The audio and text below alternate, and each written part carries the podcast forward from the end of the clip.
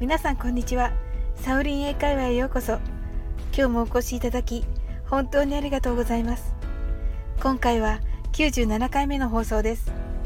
いつもいいねやコメントをありがとうございます。大変励みになっております。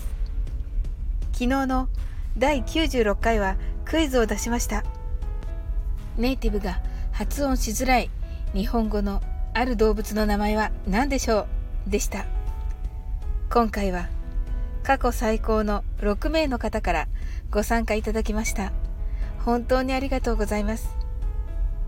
1人目はゆういちアットエンジニアさんです。今日もクイズ来ましたね。激ムズ問題な気配を感じています。狼かな？群れてる動物。間違いそうな予感しかしてません。ゆういちさんありがとうございます。ゆういちさんは大変フレンドリーな方です。コメントのお返事配信を楽しくされている時はこちらまで楽しくなって聞かせていただいています。カナエルの英語部屋スタイフ英語塾さん「つ」が「チュ」になっちゃうイメージがあります。可愛く聞こえちゃいますよね。なので「つ」がついていて群れる。羊かな？カナエルさんありがとうございます。目の付けどころがさすがですね「つ」の発音が難しいとは私も言われて気づきました。ありがとうございます。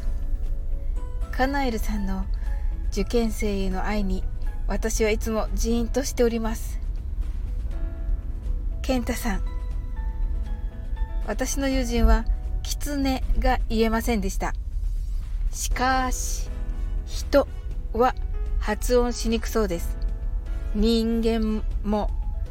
健太さんありがとうございます。さすがですね。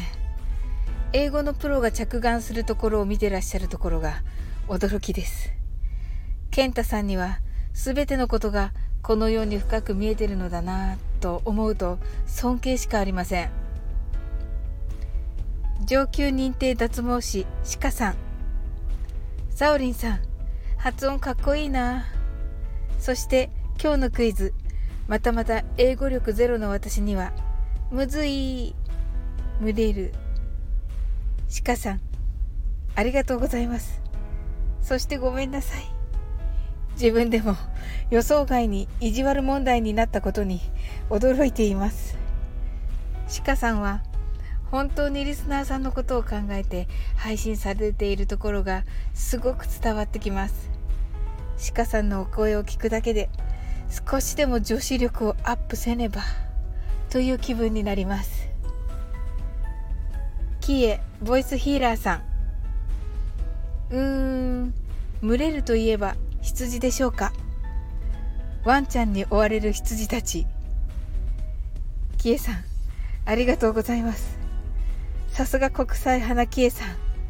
美しい上に鋭いなんて。素敵すぎます。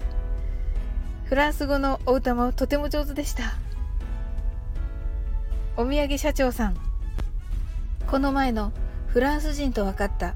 別れの挨拶もずっと考えて分かりませんでしたが今回もうーん。